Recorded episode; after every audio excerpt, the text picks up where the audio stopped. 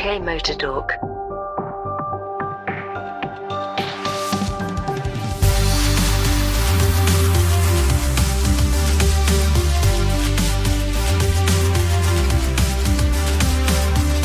Hi everyone, we're back. I'm Mike, I'm Jim. Hello. I'm Graham. Good evening to you. And we are most of UK Motor Talk. Sans Dave, who has been out and about in a, a wonderful place. And it sounds terrible, and I think we said this before, but it's in Grimsthorpe. It just doesn't sound great. But anyway, we'll, we'll come back to that in, in just a moment. How are you all doing? Wet, cold, miserable.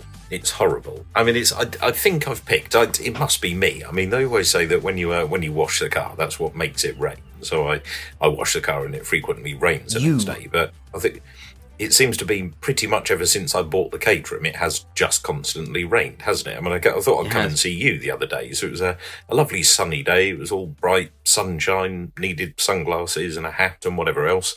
Hopped in the car, came round to see you to see if you could come out and play for uh, for half an hour. And uh, we stood outside chatting, and it suddenly got very dark. And then by the time I hopped in the car to go home again, and by the time I got to the end of the road, it started raining again. I mean, it's just this this summer is just miserable, isn't it? It's just not not good.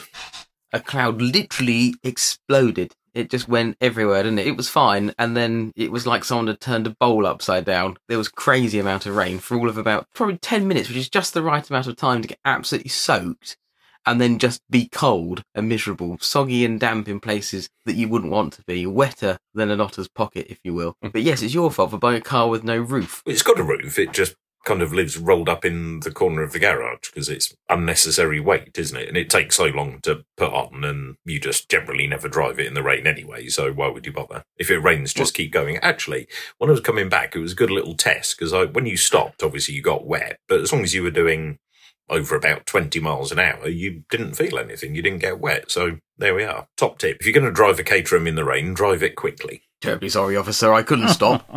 I mean, your car worrying about weight. The, the weight and, and power to weight ratio of your car is determined by things like when you last went for a poo and if you had breakfast or not. Exactly. That's it. Hmm. It's a Well- it's a very big percentage. Every every kilo is a rather large percentage. So it's uh, these things matter. Kilo? I'm worried for your gut. If you're talking in kilos. Depends how much coffee I've had. In a way, F1 drivers tend to be quite small because they are very weight sensitive. Well, the cars are anyway. Thought you were going to say because they poo a lot, but there we go.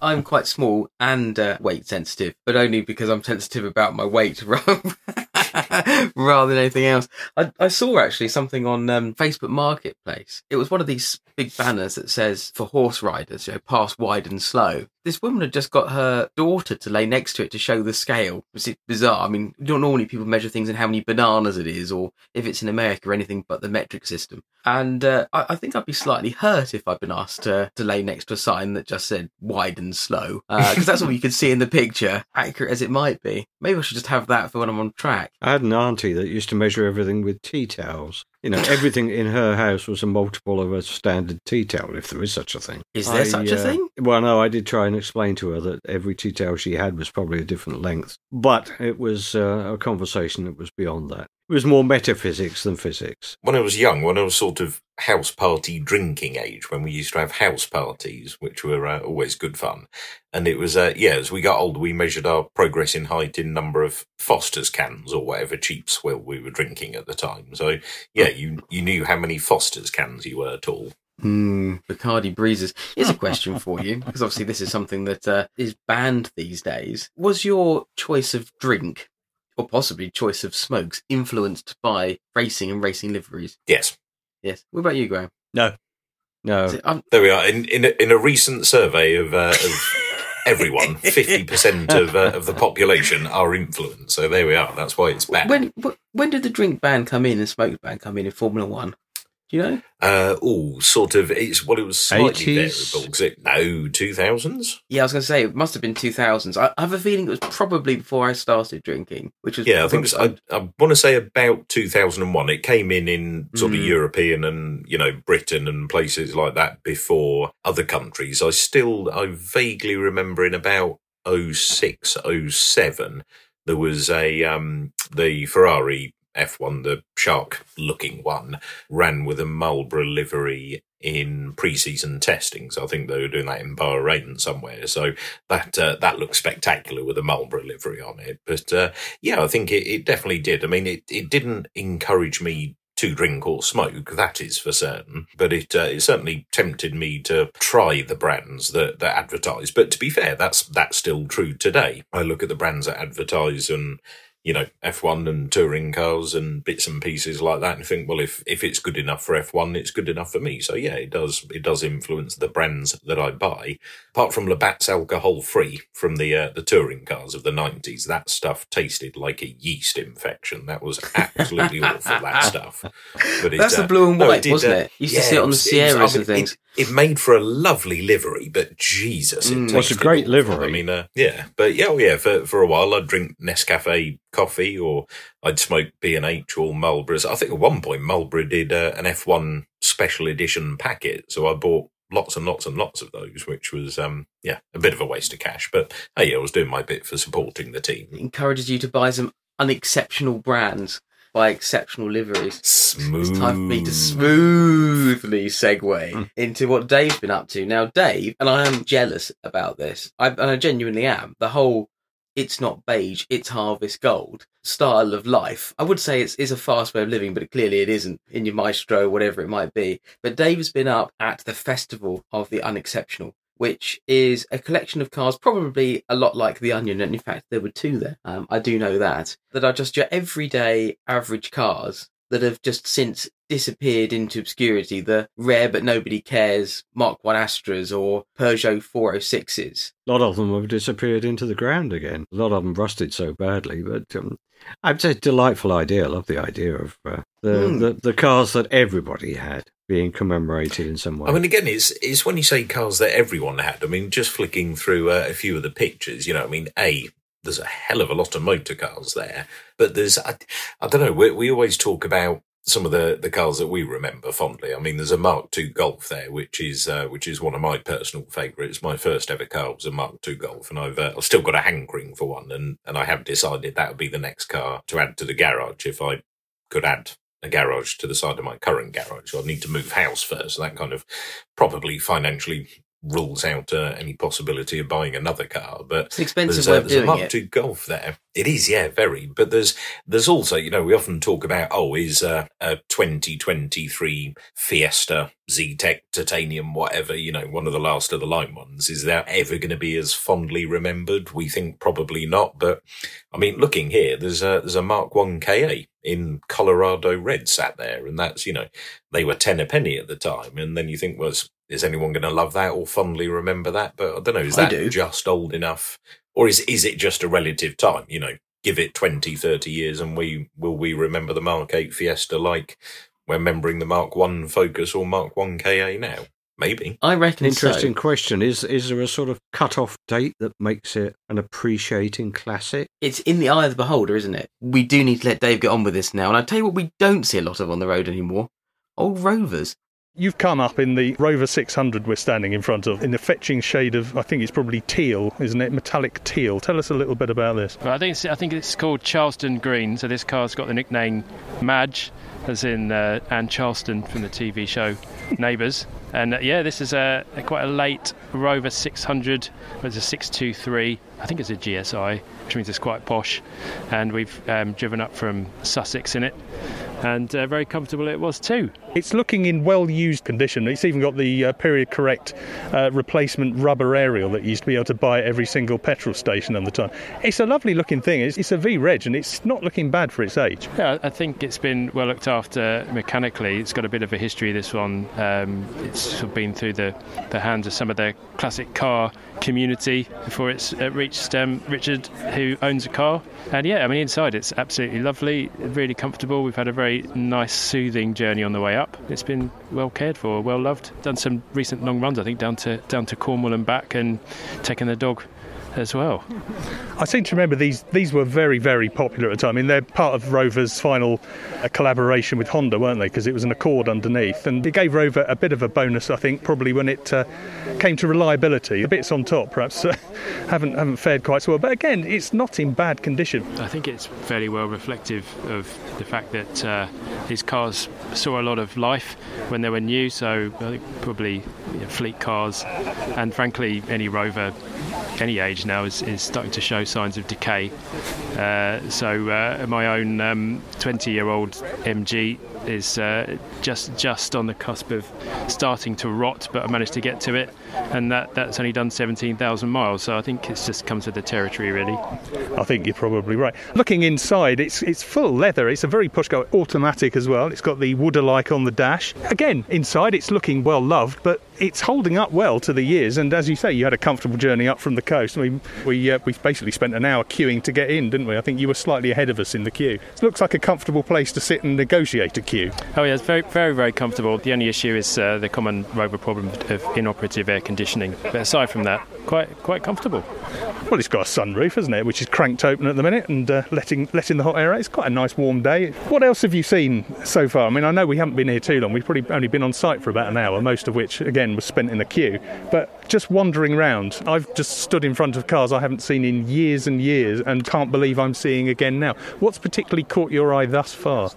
Uh, I think, um, well, it's difficult to, to tell because there's just so much here. It's like being confronted with uh, a, a, particularly good menu at a restaurant. It's selection anxiety. Uh, I've heard it termed other other ways, but for me, I think probably the Renault 11 that I've spotted, which has got the most uh, magnificent hi-fi system, graphic equalizer, and um, it's just for me, it's a reminder of childhood because my granddad had one um, from new. I can still smell it up my nostrils. And um, I think that's what this is about, really. It's just identifying with some point in your childhood, cars that you got taken to school in, or cars that you crashed, or somewhere, some point in between. What's fun is that there are a few cars amongst this collection here which probably don't really fit the bill.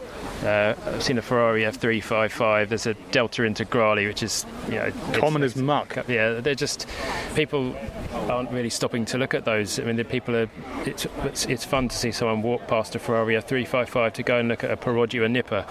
I think yeah. that probably probably sums up this event really. I, I, don't know if you don't don't get the spirit of it, it's um, you're probably in the wrong place. I'm, I'm, I'm finding it hard to imagine any show that it's going to appeal to me more than, than this one. This is my first time here, so it'll be interesting to see if uh, anything else cuts the mustard in the future and with the Rover 600. We're here with Richard, who's the proud owner. He's sat on the back. Tell us about this wonderful Rover 600 that you're sat in the boot of. How long have you had this? I've had this a year now. Uh, this was owned by Classic World. It was their YouTube project car.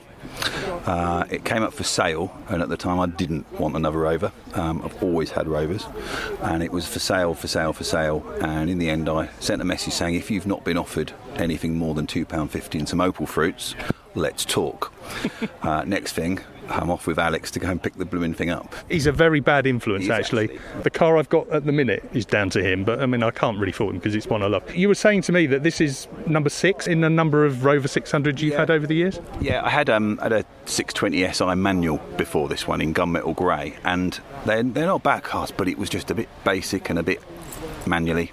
Uh, and they suit the automatics better. Um, and this is a 623, which is far nicer than 620 anyway, because um, it's top of the range. So not very unexceptional, actually, if I'm honest. But um, they just drive nicer. They, they're great for doing long journeys in. Even now, it'll keep up with everything modern. Um, so there's not really a problem. And have you had to do much to it? Alex was saying that it's got the standard Rover non-air conditioning working at the minute, but I mean, apart from that, no, absolutely. Went through the MOT with no drama. It runs quite happily. It gets used only at weekends as a rule. Getting it, start it, off you go. There's no drama at all which is good. It must get attention. Do you get people coming up to you when you go to petrol pumps going, I used to have one of these, or it was my dad's company car? Or It's quite a distinctive colour. I don't think I could do a bank job in it. um, I'm joking. You do get people come and say, I remember having these company cars, or I used to sell these when they were new. And I, I quite like hearing stories like that. I think over the passage of time, you're not going to get someone quite as exciting telling you about when they sold a brand new Ford Focus in 2022. You're just not going to get that passion, I don't think. I might be wrong, but I just don't think you will um, in years to come. Um, so it's nice to hear that people still remember them, know what they are. They're really comfortable, is what they always say. So that sort of tells you something, I think. Is there quite a community of people who run Old Rovers? Are there owners' clubs, online forums, groups that you're a member of where you sort of keep an eye out for unobtainium parts and the like? Yeah, there's, a, there's still a parts community, which is nice. You can still get bits and bobs, or if you've got a particular problem, they'll say, "Yeah, I know what that is. You can. That's how you clear this." Um, window regulators are the favourite favourite ones because they're made out of cheese, um, and they go.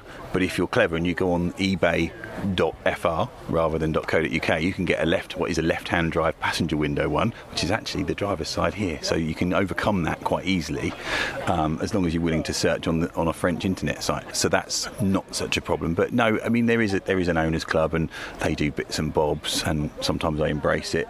Um, but this is the only one in this colour that I think gets posted on the Owners Club. So there are about three or four others in this colour. What is the official colour? I mean, I, I, would say it's a metallic teal, but I know there's a far more technical and wonderfully artistic name for it, really. Charleston Green. Charleston Green, that was it. Which gives the nickname Madge. Yes, Madge from. Neighbours. You'll have to get another one and call it Harold. Yeah. Well, I've, got a, I've got a white one. Uh, a white 416 is called Harry. There you go, almost. Almost. So you've got more than one rover. There's obviously a bug that you've uh, been bitten by. My dad always had them when I was growing up. Uh, I had three R8s at one point. I've still got my white one, which I've had for years and years and years. And they get under your skin, not in a bad way, but they get under your skin. Maybe it's a parent thing, and I think if you go fast forward 10 years and ask my daughter what her first car is going to be, she's telling me it's going to be a pink or a purple rover. The reality is it probably won't be, but who knows? Who knows indeed. Lovely to see it here. Uh, it's lovely to see everything here. I mean, it literally is jaw dropping. We've never been before. And it is, I think, speaking earlier to Alex, he was saying it's a bit like being in a cathedral. There's a slightly awed hush as people are wandering around, and you can absolutely understand that. And we've not even been to the, the Holy of Holies yet, up by the castle where the uh, concourse is, Concours d'Ordinaire. We'll wander up there in a bit. Have you seen anything in particular that's really sort of opened your eyes in the time that you've been here this morning? Most of it. Um, yeah, yeah. Right. Uh, there's a nice, very nice Mazda 121 in yellow, which is lovely. Little bubble thing with a sunroof. Uh, there's a very basic 406, which caught my eye. Uh, and there was other bits you just don't see, like Mark 1 Astras and stuff like that. It's, it's just nice to see. I think that sums it up, doesn't it? When you're not looking at a 355 but a Bogo spec Peugeot 406 on a V plate or similar, it's grabbing the attention. That's basically what this event's all about. Thanks ever so much, Richard. It's been lovely to talk to you. Thanks. Here in the Holy of Holies, this is the uh, is it the Concours d'Ordinaire we're, we're in here, isn't it? I'm stood with Gavin Bushby, who's got a 1996 Fiat Punto 90 ELX in Bianco something. We tried to look at the plate code in the boot, couldn't quite read it, but it's uh, it's Italian for white, and it's very white, and it's in fantastic condition. And I think I'm right in saying it's only got about 70,000 miles, Gavin. Yes, it's um, just coming up to 77,000. It's quite the survivor. Um, I've got a particular interest in this car because my parents had one of these from new in about 1995, and it's a time warp. It, it really takes me back. It's got everything. It's got all the bells and whistles. This is pretty much the top of the range for Fiat Puntos of the era, wasn't it? Yes, it was. Um, it's got the biggest engine, the 1600. This was actually the biggest engine and the top spec level on the non-turbos. And you've had this car for, I think you were telling me, four years. What made you um, pick on this one particular? I know you, you, do have a bit of a liking for Fiat, but uh, what made you go for this one? Well, it's such a rare survivor. Um, in fact, a so-called friend sent me a link to the advert and said you need to save this. And there are so few Mark 1 Puntos left these days, it sort of had to be saved. And then when I realised it was a 90 ELX in, you know, bog standard white, but with the big engine, the nice spec, and somebody fitted ABS to it, paid a fortune for it back in 1996.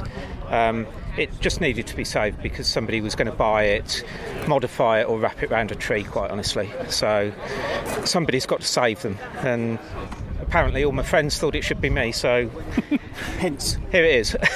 you, you, inherited the mantle. Now, this joins a collection of quite a few other Fiats, I believe. It does, yes. There's uh, quite a few. I think we worked out there's about 14 at the moment. Wow. Any particular favourites? How does the one we're looking at now? How does that rank in terms? I mean, it's here at a, a Concours d'Ordinaire, so it must must rank fairly high in the list of cars you like to own. It does, but um, I'm, I'm, attached to most of them. But um, the the big favourites would have to be the 127s um, because I had a 127 as my first car, and uh, I, yeah, I rescued one that's exactly the same colour and model as as my first car.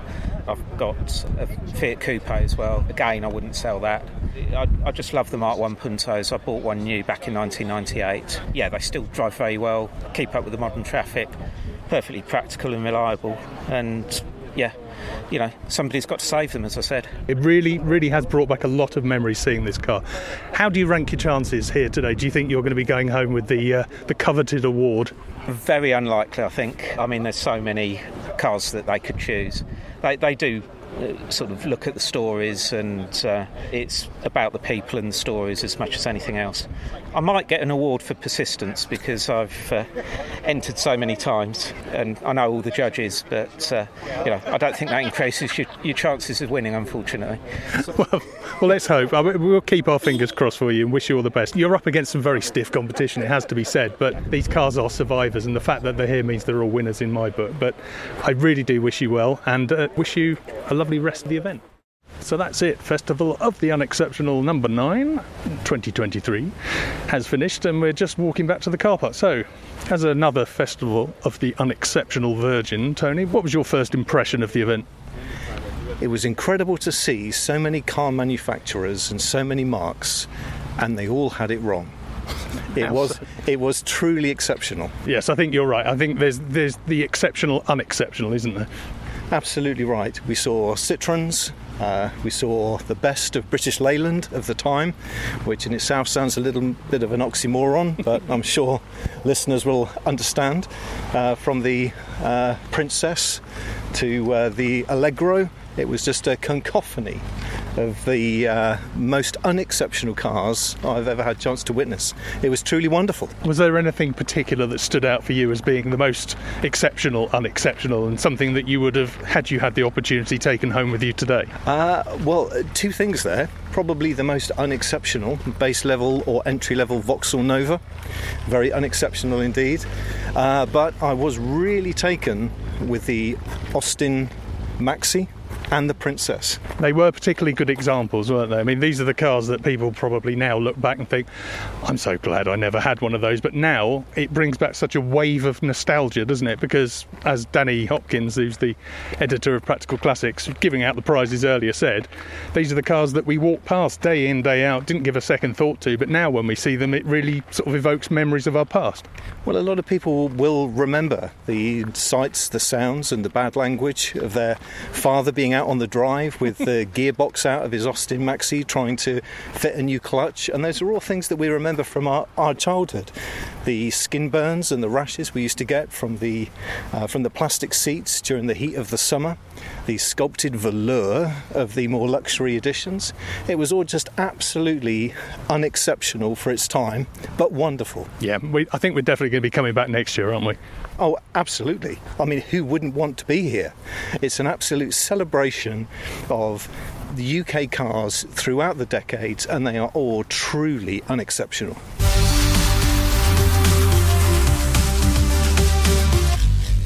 Well, do you know what? I'm I'm I'm still jealous I haven't gone. There might be a lot of British Leyland in there, but there's definitely a lot of stuff that that would look like a Fads car park or some other. Do you remember Fads? Where they, they just disappeared, didn't they? There used to be a Fads around the corner from me. I don't even remember what they sold. Was it like a home base or something? It was like decorating. It was like a, a budget B and Q fads. Although to me, fads is uh, something my missus was in, which was Ferring Amateur Dramatic Society, but to be fair, if you're looking around the car park of the Amateur Dramatic Society, then yes, a lot of beige rovers is uh, is probably about right. That's a fair judgment. I do remember that Punto coming out there when I was a kid.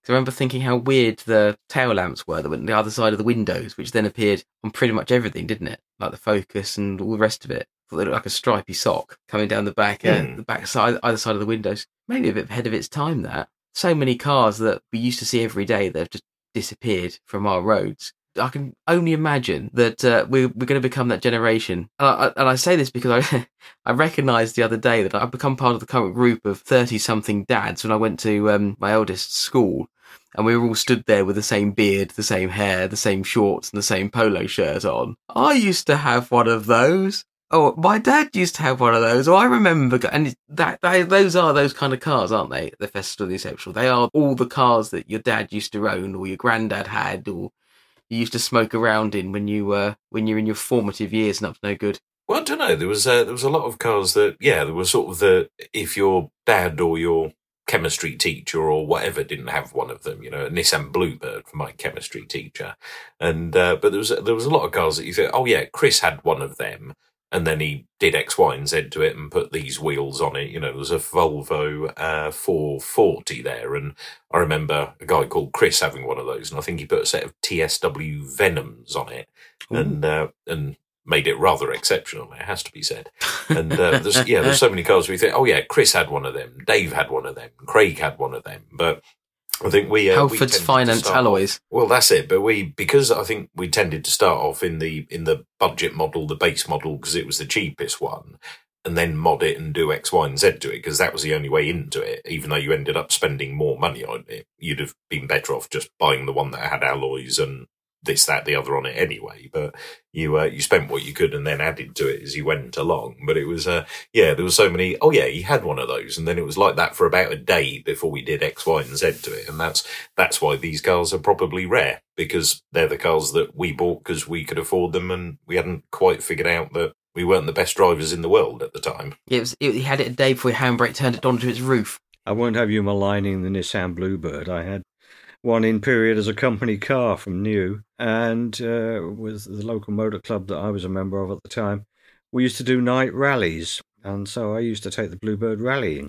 which was great oh, fun. Oh, I never, never, never pretended to malign the Bluebird. I no, simply said my chemistry yeah. teacher had one.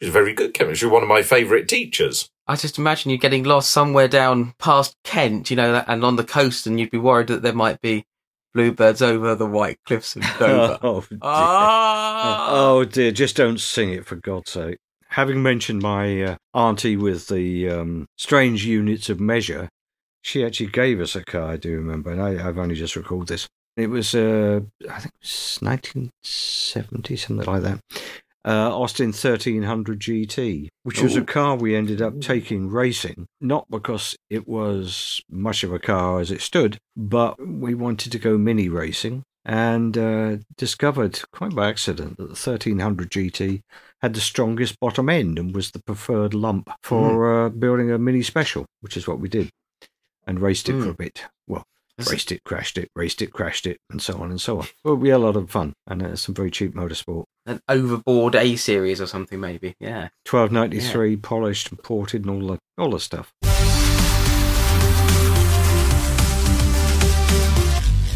One thing we do need to say before we go, and that is that we're going to be at the British Motor Show, which is well next week. Looking forward to that. It's it's got bigger and bigger every year, actually, isn't it? Yeah, it has since it uh, moved to its new home in Farnborough, and it's um yeah grown and grown and grown. It was you know one and a half halls, and they sort of tried with a little bit outside the first time we went there, but the uh, the last time we went there, it was like oh this this has filled the place out entirely now, hasn't it? But there's uh, mm.